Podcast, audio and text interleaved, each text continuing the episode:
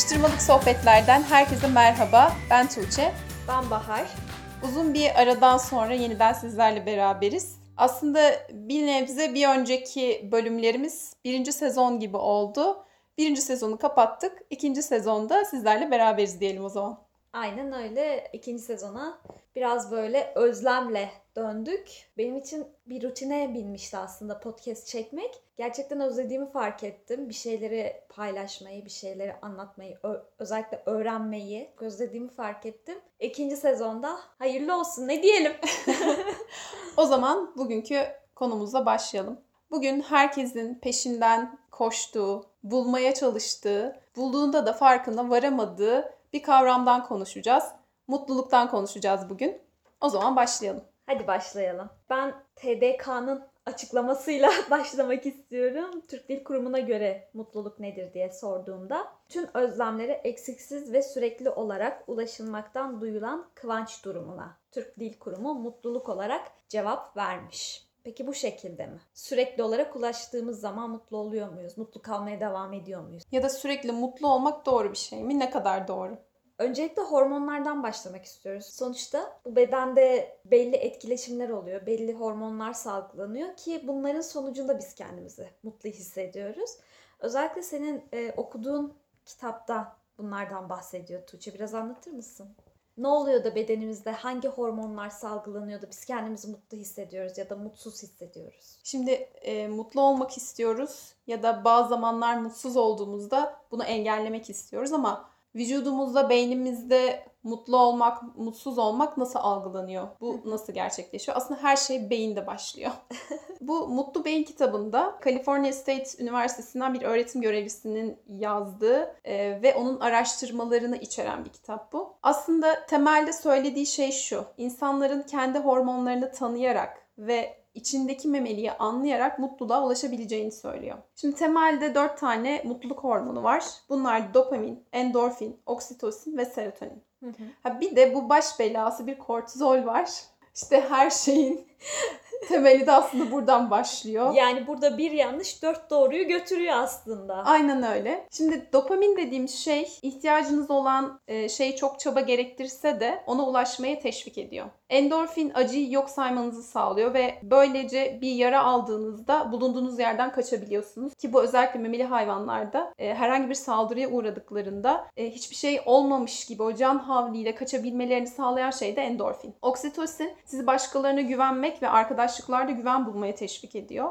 Serotonin de saygı kazanmanızı sağlıyor ve böylece çiftleşme olanaklarınızı artırıyor ve soyunuzu devam ettirebiliyorsunuz. Kortizol ise acı ve acı beklentisi arasında bağlantı kuruyor. Sizi kötü hissin durması için ne gerekirse yapmaya teşvik ediyor. Ve memeliler de aslında bu kortizol sayesinde hayatta kalmış oluyorlar. Ama tamam kortizol tehlikelerden koruyor. Yani içinde bulunduğumuz kötü bir durumda Seni buradan uyarıyor, uzaklaş, dürtüyor aslında. Kaç yani. Aynen öyle. Ama bazı durumlarda da kötü olabiliyor. Çünkü sürekli o kortizolün salgılanması da belki yanlış bir yol olsa bile seni sürekli gidilen bir yoldan götürmeye çalışıyor. Hani belki bir kere senin için güvenli olan bir yoldu ama Hı hı. e, sürekli seni o yola teşvik ediyor. Ki bu belki de senin için ileride hani uzun bir zaman sonra da kötü bir şey de teşkil edebilir. Hı hı. Yani bu anlamda kötü alışkanlıkları da neden olmuş oluyor aslında. Aslında bu hormonların salgılanabilmesi için memelilerin en başta temel ihtiyaçlarının karşılanması gerekiyor. İşte Hı hı. bunlar nedir? Beslenme, barınma,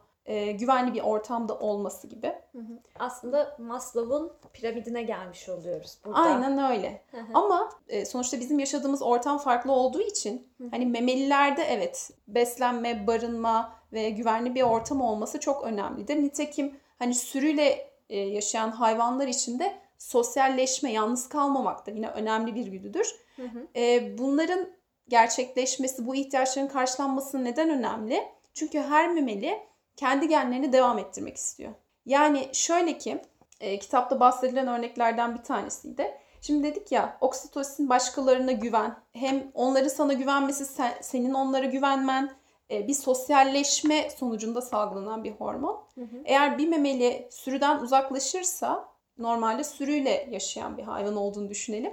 Sürüden uzaklaştığında o yalnızlık hissi e, direkt oksitosini azaltıyor ve kendini tehlikede hissediyor.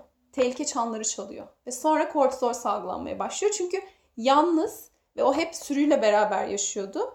E, ve bir anda aslında hani o tehlike sinyallerinin çalmasının nedeni de soyunu devam ettirememe tehlikesiyle karşı karşıya. Hı hı. Yani ölebilir, DNA'sını, genlerini devam ettiremeyecek. Hani temel Aslında- şey aslında buradan çıkıyor. Yani herkesin çünkü hani şöyle diyelim.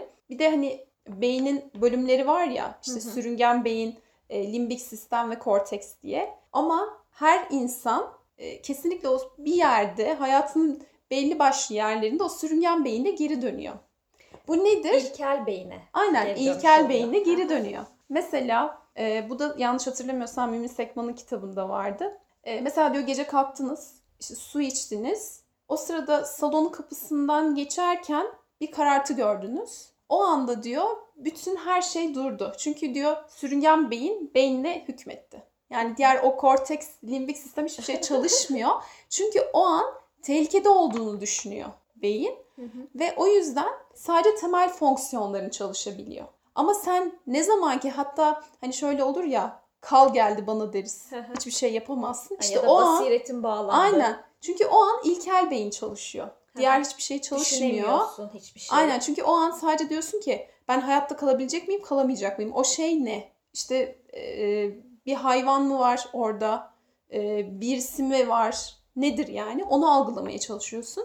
Ama ne zaman ki o sadece e, herhangi bir gölge olduğunu, bir ışık oyunu gö- olduğunu fark ettiğinde ha diyorsun. Derin bir nefes alıyorsun, rahatlıyorsun. Çünkü o durumda İlker Bey'in sadece diyor ki ya savaş ya kaç. Hı hı. Hani eğer çok tehlikeli bir durum olursa zaten direkt tabana kuvvet kaçıyorsun. Topukla. Aynen ya da diyorsun ki "Ya tamam ya ben yapabilirim bunu diyorsan hani savaşa geçiyorsun. İnsanlarda da aslında bu böyle. İnsan da sonuçta temelinde bir hayvan ve hani sosyal bir hayvan. İnsan da kendini dışlanmış hissettiğinde, kendisini işte sürüden izole edilmiş hissettiğinde e, tehlike çanları insan içinde çalmaya başlıyor aslında. Aynen öyle ki bu öğretim görevlisi aslında e, hayvanat bahçelerinde de çalışıp e, böyle araştırma gruplarında da çalışıp memelileri çok yakından inceleyip e, oradan hani insanlarla ilgili bağlantılarını kurmaya çalışan bir kadın zaten. Bazen şey denir ya işte hayvan ya falan dersin ama aslında bizim o kadar çok ortak noktamız var ki işte biraz önce anlattığım şey gibi sürüngen beyin bütün canlılarda olan bir şey. Ama hani bizim gelişmişlik seviyemiz işte limbik sistemimizin olması, korteksimizin çok geniş olması. Hani gelişerek gidiyoruz ama temelde taşıdığımız şeyler de ortak olan çok noktamız var yani. Şimdi bu hormonlardan bahsedersek eğer, mesela biraz daha detaylı örnek vererek devam edelim. Dopaminde dedik ya, bir şeyi çok çaba harcaman gerekse bile seni onu bulmaya yönlendiriyor. Mesela bir memeli beyninden bahsederek gidelim. Bir hayvan eğer yemek arıyorsa e, ve daha öncesinde belki denediği bir şeydi, tadını beğendi e, ve orada bir mutluluk e, bağlantısı oluştu. Öyle bir nöral yapı oluştu. Bir sonrakinde de yine aynı şeyi aramaya aslında dopamin yönlendiriyor. Hani şöyle deriz ya hep bir hedef koyduğumuzda kendimize aslında hedefe ulaştığında e ne oldu şimdi falan ben mutlu olmadım deriz ama o hedef için böyle adım attığında aslında mutluluk hormonu salgılıyorsun. İşte aynı olay bunda da geçerli. Yani o yiyeceği bulmaya çalıştığında, her yaklaştığında yani o yiyeceği bulmaya yönlendiren zaten dopamin. Ha bulduktan sonra tamam karnını doyuruyor geçiyor. E sonrasında zaten salgılanması da duruyor. Hani o yüzden hep kişisel gelişimle alakalı şeylerde de şöyle denir ya. e, hani küçük küçük adımlarla ilerleyin ama her attığınız adımda da hani yaptığınızın farkında olun ve e, nasıl diyeyim kendinizi ödüllendirin. Ha, Çünkü asıl mutlu olun bir. olmanız gereken Hı hı. şey odur diye. Nitekim bu örnekte de görüyoruz onu. Aslında şöyle beyin bir yerde bu hormonların, bu güzel hormonların salgılanmasına da bağımlı oluyor. Evet öyle. Çünkü bir kere e, senin mutlu olmana neden olacak bir nöral bağlantı kurulduysa artık sürekli onu istiyor. E, hatta şöyle e, bir örnek de var. Mesela kötü alışkanlıklardan e, bahsedersek. E, mesela psikolojik sorunları olan insanlar nedir ya da canımız sıkılmıştır, e, kendimizi iyi hissetmiyoruz. Hadi bir şeyler yiyelim, abur cubur yiyelim deriz ve o an için bir mutluluk hissederiz. Ve beyin aslında böyle bir orada yapı oluşturuyor. Öyle bir nöral ağ var artık. Çikolata eşittir mutluluk. Aynen öyle. Şimdi kendini başka bir seferde yine böyle mutsuz hissettiğinde bu sefer seni beyin ona yönlendiriyor. Hı hı. E, Sen onu yapmalısın. Yani orada kortizol salgılandı ve bu kortizolü bastırmak için de yapman gereken şey senin abur cubur yemen. Hı hı. Hani bu yüzden de bu kötü alışkanlıkları devam ettikçe devam ettikçe bir süre sonra mutsuz oluyorsun ve hani hiçbir şekilde önceki yakaladığı mutluluğu yakalayamıyorsun zaten. Hı hı. Hani her şey aslında beyinde oluşturduğun o nöral ağlarla ilgili. Aslında şöyle mutluluk bir yerde bizim yarattığımız bir illüzyon. Aynen öyle. Ee, bunun dışında ne dedik? Endorfinden bahsettik. Bu da aslında sporda da yine salgılanan bir şey ama hani benim en böyle dikkatimi çeken şey ilk başta da söylediğim gibi mesela bir yara aldın. O sırada aslında hissetmiyorsun yarayı. O da sana bulunduğun ortamdan kalkıp gidebilmeni sağlıyor. Hani sonrasında diyorsun çünkü aa işte bak burada benim yaram varmış. Ya da filmlerde dizilerde görürüz ya işte vurulmuştur ama farkında değildir. İlk başta acıyı o kadar hissetmez. İşte bunu örten ve bir yerde de aslında kendini tehlikeli ortamdan güvenli ortama alıncaya kadar e, endorfin salgılanıyor. Yani düşünürsen beyin ne kadar mucizevi bir şey. Kesinlikle. Sonrası oksitosin. Bu dediğim gibi işte karşılıklı güven ortamı olduğunda, Kadınlarda bol bol sosyalleştiğinde aynen. Hani mesela birbirimize sarıldığımızda derler ya sarılmak hani psikolojik olarak iyi gelir. Çünkü orada bir karşılıklı güven duyma söz konusu ve oksitosin salgılıyorsun. Hani o yüzden bir anda mutlu oluyoruz, iyi hissediyoruz. Ee, şöyle bir şey de yapıyor aynı zamanda. Ee, şimdi beyin tamam oksitosin salgılıyor ama sürekli de oksitosin salgılamıyor. Çünkü e, herhangi biriyle karşılaştın. Mesela yeni tanıştığın birini düşün. Önce beyin onu analiz etmeye çalışıyor hareketlerine göre. Ve karşındakinin hareketlerini daha önce tecrübe ettiğin şeylerle kıyaslıyor. Acaba bu iyi mi kötü mü? Bana iyi mi gelecek, kötü mü gelecek, nedir ne değildir diye beyin analiz ediyor. Analiz ettikten sonra sen bir ilişki kurmaya başlıyorsun ve sonrasında zaten oksitosin salgılıyorsun. Çünkü olay dedik ya güvenle ilgili bir şey. Hı hı. Ee, son olarak da serotonin. Bu da saygı görmekle ilgili bir şey. Ee, mesela şöyle bir deney var. Yanlış hatırlamıyorsam herhalde alfa maymunu diye e, bir tabir vardı. Yani o e, maymun grubunun lideri e, ve onu mutlu eden şey o maymunların o ne diyorsa yapmaları ve saygı görmesi. O maymunu alıp kapalı bir yere koyuyorlar ve bir de şöyle bir şey yapıyorlar. Hani bir cam mekanla çeviriyorlar ama karşısına ayna koyuyorlar.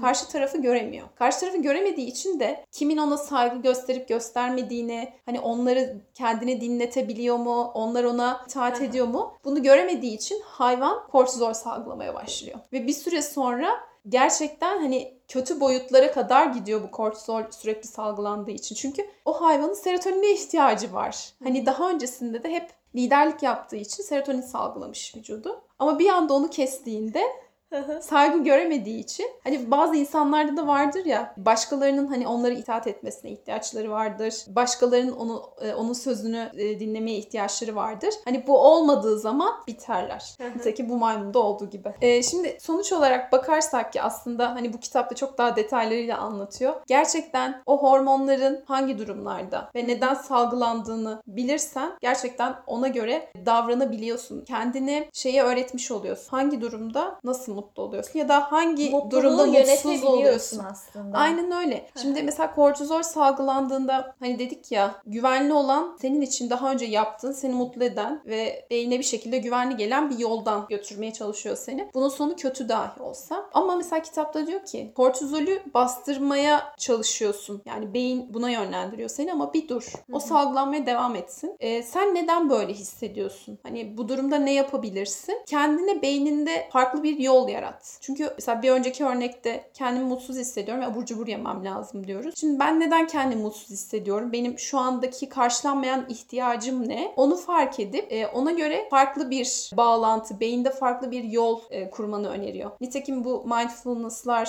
da çok çoğaldı. Bunlarla ilgili de pek çok şey duyuyoruz. Hani anda kal diyorlar ya. Aslında bir nebze evet benzer bir şey söylemiş oluyor ama daha bilimsel bir şekilde açıklamış oluyor. Kitapla ilgili söyleyeceklerim bittiyse ben farklı aşamalarına, farklı boyutlarına geçmek istiyorum mutluluğun. Şimdi şöyle e, az önce Maslow'un piramidinden de bahsettik. Hızlıca bir onun hakkında konuşmak istiyorum.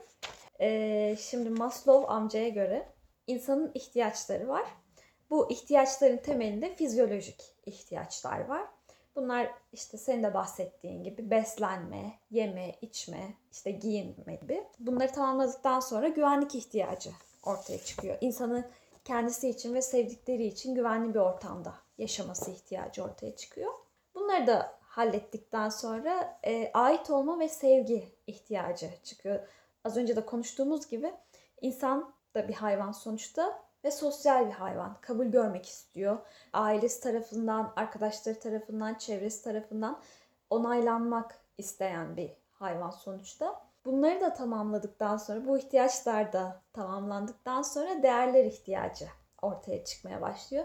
Prestij gibi, başarı gibi bunlar da sağlandıktan sonra kendini gerçekleştirme ihtiyacı, bir şeyler yaratma, bir şeyler ortaya koyma, bir şeyler üretme ihtiyacı. Artık Nirvana'ya ulaşıyoruz. Aynen. Piramidin tepesinde Nirvana'ya ulaştığımız nokta bu. Ee, bunlar hani ihtiyaçlar olarak görülüyor. Bunları tamamladıkça aslında insan evet mutlu olmaya başlıyor. Sen şimdi kalkıp hani aç bir insana ya da güvenliği tehlikede olan, barınma sıkıntısı yaşayan bir insana mutluluktan, ne bileyim huzurdan bahsedemezsin. Çünkü onun ihtiyaçları, onun içinde bulunduğu koşullar, onun hayatındaki amaçladığı şeyler farklıdır. O yüzden herkesin mutluluk tanımı bir noktada farklı. Çünkü hepimiz bu piramidin farklı noktalarındayız. Evet, aynen öyle. Yani bu noktada aslında mutluluk bizim e, yarattığımız bir şey olmuş oluyor. Yani mutluluk eşittir şu diyemiyoruz. Herkese göre, e, her ülkeye göre, her yaştan insana göre, her cinsiyetten yani farklı cinsiyetteki insanlara göre mutluluk çok çok farklı bir kavram olmuş oluyor. Ama genel olarak baktığımızda insanları en mutlu eden şeyler ne diye baktığımızda 10 maddelik bir liste çıkıyor karşımıza. Bunun ilk sırasında seks geliyor. Hormonların en böyle aktif olduğu, böyle kendimizi en mutlu hissettiğimiz anlar seks anları. Ee, ikincisi ise sosyalleştiğimiz zamanlar. Senin de dediğin gibi sosyalleştikçe kortizol seviyemiz azalıyor çünkü. Üçüncüsü dinlenme zamanları. Dördüncüsü din ya da meditasyon ile ilgilendiğimiz zamanlar. Beşincisi yemek yediğimiz zamanlar. Buna e, podcast'in sonunda bir atıf yapacağız. Altıncısı egzersiz yaptığımız zamanlar. E, sporla ilgili konuştuğumuz bölümde de zaten bunu uzun uzun anlatmıştık. Endorfin salgılandığını, beyindeki kimyasalların devreye girdiğinden bahsetmiştik. Yedincisi televizyon izlediğimiz zamanlar olarak belirlenmiş. Sekizincisi yemek yapma, dokuzuncusu sohbet ve onuncusu çocuklarla ilgilendiğimiz zamanlar şeklinde. Bir liste ortaya çıkmış insanları en mutlu eden liste şeklinde. Aslında e, günümüzdeki mutluluk algısına bakarsak bence bunlardan çok daha uzaklaşıldı. Yani artık yeni mutluluk kaynağı sosyal medyada, Instagram'da kaç kişi beni beğendi, kaç kişi benim videoma baktı, kaç kişi beni izledi gibi. Ya da podcast için kaç kişi bizi dinledi? E, ya aslında şöyle tam mesela podcast ve hani YouTuber'lar için artık hani iş olarak yapılıyor ama hani onun dışındaki insanlar da acaba beni kaç kişi takip ediyor? Yani tanıyor, tanımıyor. işte hani belki normalde dışarıda görse selam vermeyeceği insan Instagram'da ekli. Neden? Çünkü önemli. Takipçi sayısı artıyor ve yeni bir beğeni kazanıyor. Hani o da mesela daha farklı bir noktaya gitti. Çünkü hani herkese göre evet mutluluk algısı değişiyor. Ortam koşulları değişiyor. Yani e, bizim atalarımızın ihtiyaç duydukları şeylerle bizim şimdiki ihtiyaç duyduğumuz şeyler çok fark ediyor. Hı hı. Şöyle çekime başlamadan öncesinde de bahsettiğimiz gibi aslında mutluluğu biz kendimiz tanımlıyoruz ve mutluluğu bağlı kıldığımız şeyler, şartları da biz kendimiz belirliyoruz.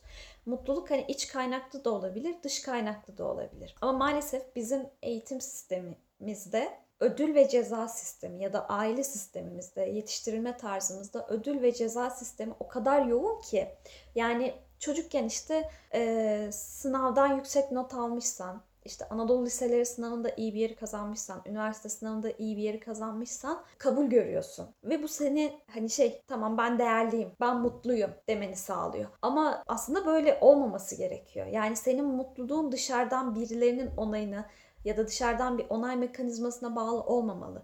Kendi içinde o mutluluğu anlaman gerekiyor, çözmen gerekiyor ki sonrasında işte şu anki hani en büyük karar mekanizması sosyal medya. Sen bir şey yapıyorsun, bir sürü beğeni alıyorsun. Aa tamam, insanlar beni onayladı. Ben mutlu olabilirim.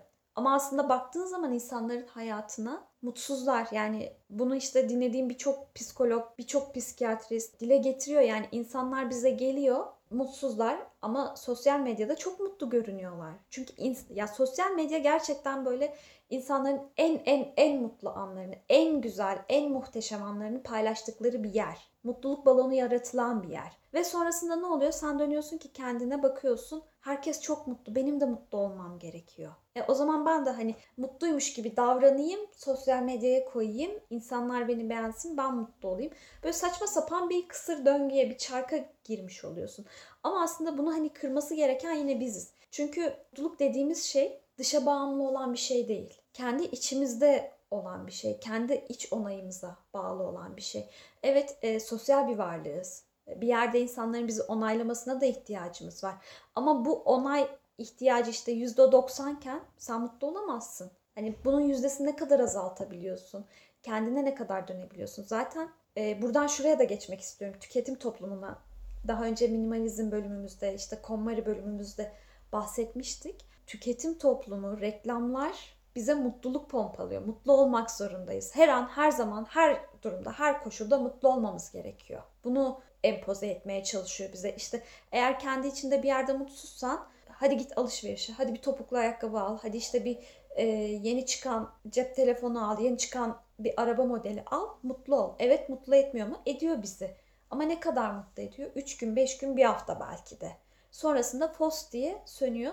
Hadi bakalım yeni bir şey al, yeni bir şey tüket. Hep bunlara yönlendiriyor. Aslında bir çarkın içinde böyle yuvarlanıp gidiyoruz. Hani bu noktada mutluluk bizim yarattığımız bir illüzyon ve bunu kırması gereken biziz. İnsanların, toplumun gözünde çok başarılı olmak seni mutlu etmiyor. Yani çok insan tanıdım. Birçok insanın hayali olan işe sahip, pozisyona sahip ama mutsuz. Yani birilerinin bizi onaylaması bizi mutlu etmiyor bir noktadan sonra. Podcast'in başına TDK'daki mutluluğun tanımını söylemiştim ya. Orada bile sanki sürekli mutlu olmamız gerekiyormuş gibi bir Aynen. tanımlama yapılmış.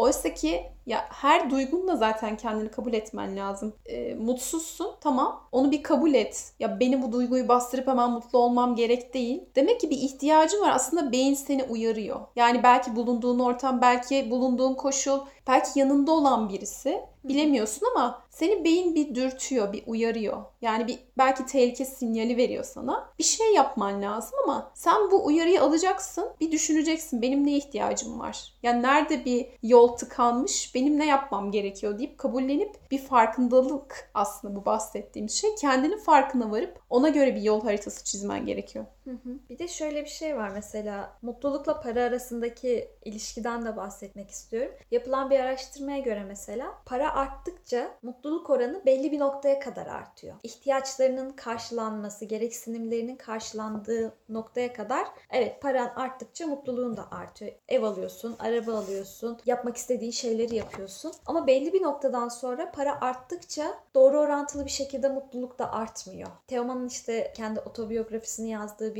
kitabı var Pasapiso diye. Orada mesela çok güzel bir söz var. Para önemli değil ama parasızlık çok önemli bir şey. Buna vurgu yapıyor aslında. Bu kadar mutluluktan bahsetmişken dünyada mutlu olan insanlar neler yapıyor? Biraz da onlardan konuşalım. Ee, belki kendimize de ipucu olarak alabileceğimiz şeyler çıkabilir. Ee, bununla ilgili de e, Dünyanın En Mutlu İnsanların Sırları diye bir kitap var. Ee, hatta ilk başında Luke diye geçiyor. Umarım doğru telaffuz ediyorumdur. Danca'da mutluluk anlamına geliyormuş. Ee, genelde de zaten hani eğitim sistemlerinden konuşurken de şimdi mesela mutluluktan da konuşurken hep böyle kuzeye doğru gittikçe bir şey var. Yani orada böyle hem yaşam kalitesi yükseliyor, daha iyi şartlarda yaşıyor insanlar, eğitim sistemi çok daha iyi, insanlar daha, mutlular. mutlu. Orada var bir şey galiba. Şimdi bu kitapta da bahsedilen, mutlu olmamızı sağlayan 6 tane temel faktörden bahsediliyor. Ve bunu da Danimarkalıların bunu gerçekleştirmek için neler yaptığından bahsediyor. İlki birlik. Mesela şöyle bir e, cümlesi var. Ateşin ve yiyeceklerin insanları bir araya getirme kapasitesi her kültür ve coğrafyada sınır ayrımı tanımayan evrensel bir olgudur diyor. Çünkü insanlar hep yemek yiyecekleri zaman toplanırlar. İşte bir ateşin başında toplanır. Hani hala bu bizde olan bir şeydir ya. Mangal. İşte mesela ateşle yemeği birleştirdik mangal Türk kültürü. E, o yüzden de mesela kitapta da anladığım şey şu ki Danimarkalılar hem aile olmaya, e, birlik olmaya çok değer veriyorlar. Hatta onlar da şeyden de bahsedeceğim. Birlik kavramı derken e, mahalle kültürü de yaygın ve bunu da yaygınlaştırmaya daha da çalışıyorlar. Ya. Aynen. E, mesela yemeklerini yerken böyle bir mum etrafında yerlermiş. Hatta dünyanın en çok e, mum yakan ülkelerindenmiş Danimarka. Hadi ya. Yani ateşin gücünü orada da kullanıyorlar. E, bu mahalle kültürü diye bahsettiğim şey de ortak konut projesi. E, ortak bir avlunun etrafında evler daire oluşturacak şekilde e, dizayn edilmiş. E, ve bu alanın sosyal etkileşimi e, artırması ve böyle doğaçlama sohbetleri de sağlaması için ona göre bir mimari şekil verilmiş. Aslında bizim eskiden bu apartman sistemlerine, rezidanslara geçmeden önceki halimiz yani. Aynen öyle. E, ve bu alanlarda ortak bir yemek alanı var. E, çocukların oynaya- oynayabileceği bir bahçe var. Çeşitli şeyler üretebilecekleri atölyeler, stüdyolar.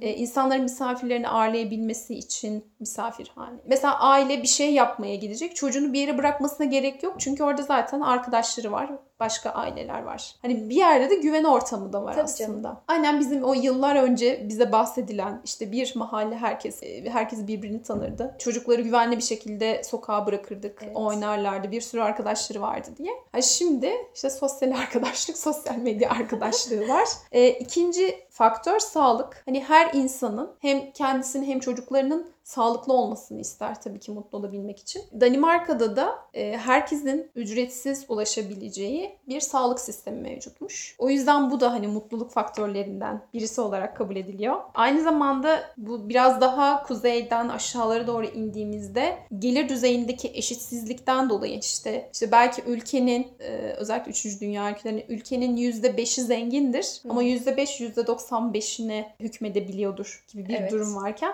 Danimarka'da e, insanların böyle büyük servetlere sahip olmasını sağlayacak terfi sistemleri yok. Onun yerine çocuklar, yaşlılar ve engelliler dahil herkese güçlü bir asgari yaşam standardı garanti eden bir sistem geliştirilmiş. Oy.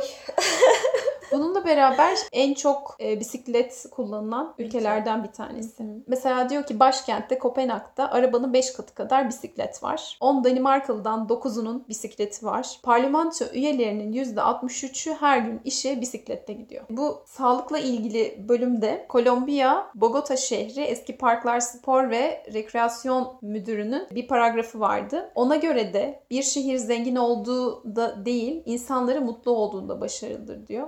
Bunun dışında diyor ki bisiklete binebilir e, ve yürüyebilir bir şehir yaratmak insanın vakarına saygı duymaktır diyor. Yani insan olduğun için önemlisin e, mesajını vermeye çalışıyor. İnşallah bu mesajları daha çok duyarız. Türkiye'de de duyarız inşallah. Aynen öyle. E, dördüncü olarak özgürlük. Hayatının akışını kendisinin e, belirleyebildiğini hisseden insan mutlu olur. Hani temelde bahsedeceğimiz şey bu aslında. E, bununla beraber iş hayat dengesi de aslında bu özgürlüğün içinde ve iş hayat dengesi en iyi kurulmuş ülkelerden birisi Danimarka.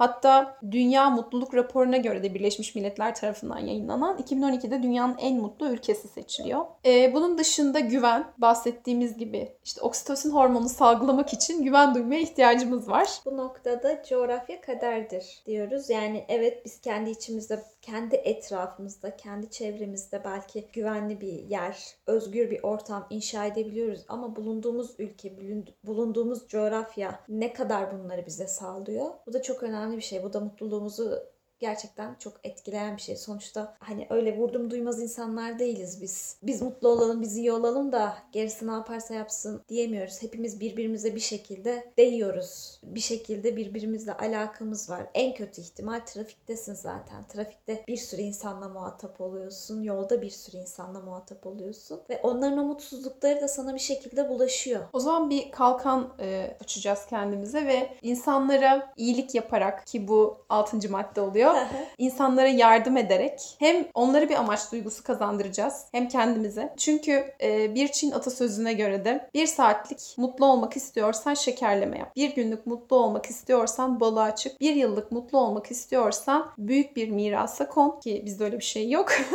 Ömürlük mutlu olmak istiyorsan da bir başkasına yardım et. Ha biz evet hani kaderimiz gereği bu coğrafyada yaşıyoruz. Belki başka ülkelere göre standartlarımız iyi olmayabilir. Ama aslında böyle kaliteli içerikler üreterek, işte birilerinin kulağına böyle bir şeyler kaçırarak bir farkındalık yaratmaya çalışıyoruz. Biz de aslında bir yerde hayatımızın amacı mıdır değil midir onu bilmiyorum ama bir yerde bir amacı gerçekleştirmiş oluyoruz. Yani insanlara ulaşarak, onlarda bir farkındalık yaratarak Kendimize de yardım etmiş oluyoruz Tabii aslında. aynen. Hem Yani- kendimize yardım ediyoruz hem de insanlara yardım etmiş oluyoruz bir. Aynen. Kendi eksiklerimizi, kendi böyle merak ettiğimiz şeyleri aslında bu podcastle böyle çekerek, paylaşarak kapatmaya çalışıyoruz. Belki hani başkalarına bir şeyler katıyormuş gibi gözüküyoruz ki yapıyoruzdur inşallah bunu. Ama asıl ben kendime çok faydalı olduğumu düşünüyorum. O yüzden hani beni çok mutlu ediyor bu podcast çekmek, bir şeyler öğrenmek, bir şeyler paylaşmak. Özünde en çok beni mutlu ediyor. En çok kendime faydam dokunuyor aslında bunu Ama yaparken. şimdi sen mutlu oluyorsun, ben mutlu oluyorum. Bence mutluluk da bulaşıcı. E, hani canım. bu mutluluğumuzu da karşı tarafa geçiriyoruzdur diye düşünüyorum. Sonuçta hayatımız kısa, ömrümüz kısa ve e, bir defa bugünü yaşıyoruz. İkinci bir şansı yok. Tabii ki de böyle Pollyanna gibi o çok mutluyuz, harikayız, her şey çok güzel, toz pembe değil. Ama hayatta bazı şeyler kötü gitse de mutlu olabileceğimiz yerler var. Böyle ben şey yapıyorum hani hayatı bölmelere ayırıyorum. İş hayatım. Evet şu an berbat gidiyor. Hatta gitmiyor belki. Ama diğer taraftan arkadaşlarımla olan, ailemle olan bir hayatım var iş hayatımın onların önüne geçmesini istemiyorum. Hani bu tarafta mutlu olmaya çalışıyorum. Mutluyum da hatta çalışmıyorum yani. Bir de o zaman bugün için kendimize bir mutluluk ödevimiz olsun. Evet. Kendinize bir iyilik yapın. Ee, Danimarkalıların yaptığı gibi mum ışığı altında Sevdiğiniz insanlarla. ailenizi bir araya getirin ve güzel bir yemek yiyin. Ha diyorsanız ki tembel bir günümdeyim. Şimdi işten gelmişse insanlar, trafikte bizi dinliyorsa mesela eve gidecekse, Zamanı yorgun yoksa argınsa, o zaman yemek sepetinden yemek söylesin. Otursun ailesiyle mutlu mesut yemeğini yesin. hele bir de Joker çıkmışsa yemek sepetinden çifte kavrulmuş bir mutluluk olmaz mı o zaman? Aynen öyle. yemek sepeti demişken bu arada Bizi desteklemek istedikleri için geçenlerde bir mail aldık. Çok mutlu olduk açıkçası. Podcast tutar mı Türkiye'de, tutmaz ki diyenler varken çevremizde sürekli bize destek olmak istediklerini belirttiler. Podcast'in yeni bir platform olduğunu, çok güzel içerikler üret- üretildiğini ve bunları desteklemek, podcast'in daha da yaygınlaşmasını istediklerini söylediler bize. Bu noktada Yemek Sepeti'ne çok teşekkür ediyoruz. O zaman bir sonraki bölümde görüşmek üzere. Bu haftalık bizden bu kadar. Hoşçakalın. Hoşçakalın.